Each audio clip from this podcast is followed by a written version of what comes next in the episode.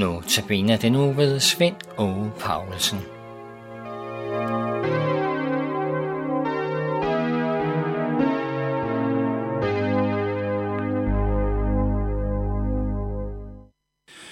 I Lukas evangeliet, kapitel 4, vers 14 til 16, der står der,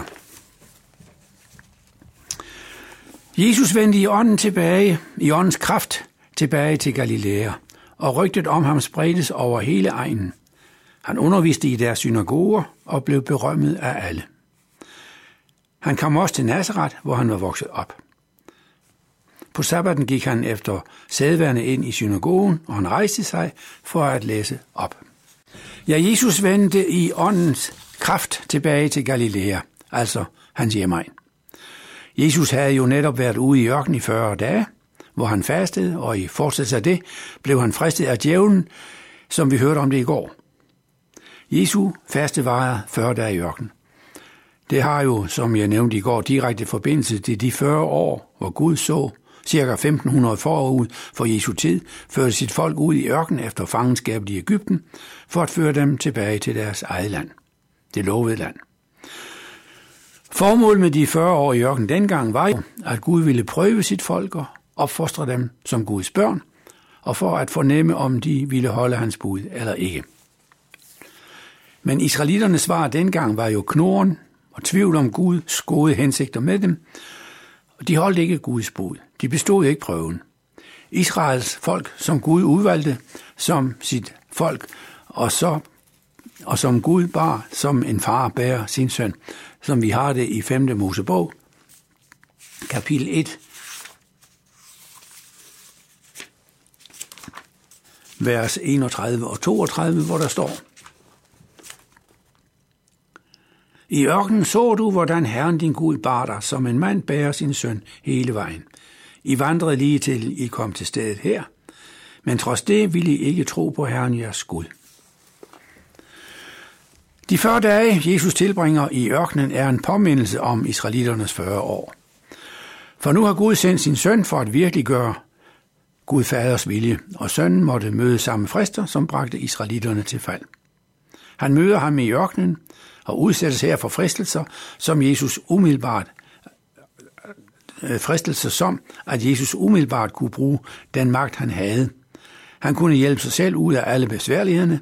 Ja, han kunne oprette et helt verdensrige, så folk endelig kunne, kunne få en god regering. Han kunne gøre det under, som alle indså, hvem han var. Han kunne hjælpe dem til at tro. Men alle djævelens forslag havde egentlig noget relevant og rimeligt over sig. Men de forudsatte, at man skulle gå andre veje end Guds. Og derfor afslog Jesus. Her findes endelig et menneske, der bestod prøven, som alle før ham var faldet i. Jesus vendte så tilbage til Galilea i åndens kraft, som der står. Og det er værd at lægge mærke til, for i disse indledende kapitler, der ser Lukas tydeligt Jesus blot som et menneske. Altså endnu ikke som Gud og menneske, men kun som menneske. Godt nok som et ganske særligt menneske. Man aner, at Jesus er mere end blot en from mand. Og mennesket Jesus vender altså tilbage til Galilea, fyldt af Helligånden. Helligånden, som sammen med Jesus havde besejret djævlen indtil videre. Og djævlen, der ikke havde mere at friste med, forlod ham for en tid, som der står i verset lige før vores tekst. Og Jesus underviste i Galilæernes synagoge og blev berømmet af alle. Berømmet af alle. Det får vi af den næste tekst en lille smagsprøve på. Vers 16-20, der står der. Han rejste sig for at læse op. Man rakte ham profeten Esajas bog, og han åbnede den og fandt det sted, hvor der står skrevet, Herrens ånd er over mig, fordi han har salvet mig. Han har sendt mig for at bringe godt budskab til fattige, for at udråbe frigivelse for fanger og syn til blinde, for at sætte undertrykte i frihed, for at udråbe et noget ord fra Herren. Så lukkede han bogen, gav den til tjeneren og satte sig, og alle i synagogen rettede spændt øjnene mod ham. Han bliver berømmet af alle Jesus. Han, han var jo kommet til sin hjemby Nazareth, hvor han var vokset op. Og lige netop her havde Jesus som lille barn, ja faktisk nok før han kunne tale rigtig rent, lært sine første vers fra salmernes bog. Der har han lyttet til højtidelig fremlægning af skriften på et gammeldags sprog, som han så småt begyndte at forstå. Sandsynligvis har det været i en elementarskole, en art folkeskole, hvor drengene lærte at læse og recitere en tekst. Og det har ikke været så let, for derhjemme, der talte man aramæisk, men skriften var skrevet på hebraisk, og i den skrevne tekst var der kun konsonanter. Medlydende, dem måtte man selv øh, tilrettelægge. Dem lærer man selv ind. Og en synagogegudtjeneste i Israel begyndte normalt med en recitation. Vi har den i 5. Mosebog, i kapitel 6, vers 4 til 5, der, kan det, der står der, Hør Israel, Herren vor Gud, Herren er en. Derfor skal du elske Herren din Gud af hele dit hjerte og hele din sjæl og hele din styrke. Disse ord, som jeg i dag befaler dig, skal lægge dig på sinde, og du skal gentage dem for dine sønner. Du skal fremsige dem, både når du er hjemme og når du er ude, når du går i seng og når du står op. Du skal binde dem om din hånd som et tegn.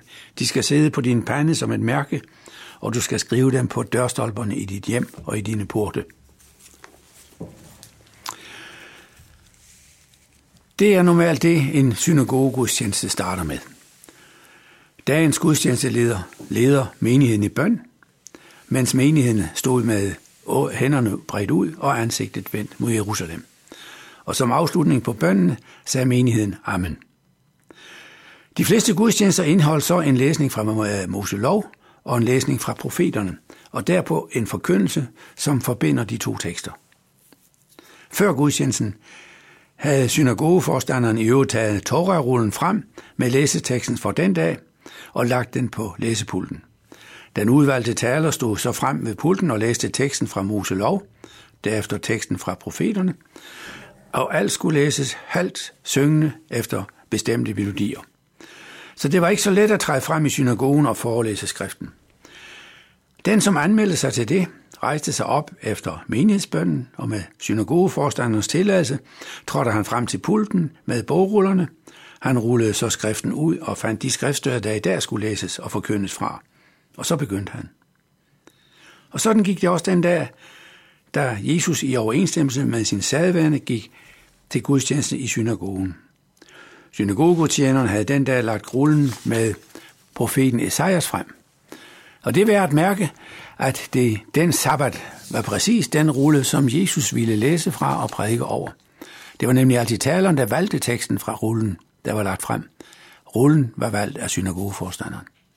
Og Jesus reciterer, som vi lige hører her fra Esajas 61, vers 1 og 2. Han ruller sig rullen sammen, giver den til synagogeforstanderen, der sætter rullen på plads igen, og Jesus sætter sig hen på sin plads, og alle i synagogen rettede spændt øjnene mod ham. Nysgerrigheden havde været højspændt, og forventningen intens, for hvad ville han sige ud fra den tekst, ham, tømmersønnen her fra byen, som man havde hørt, skulle have udviklet nogle under op i Kapernaum. Det er nabobyen, der lå cirka 40 km fra Nazareth. Var ham Jesus noget særligt? Alle stiger på ham. Man kunne høre en knappenål falde til gulvet, og vi fortsætter der i morgen.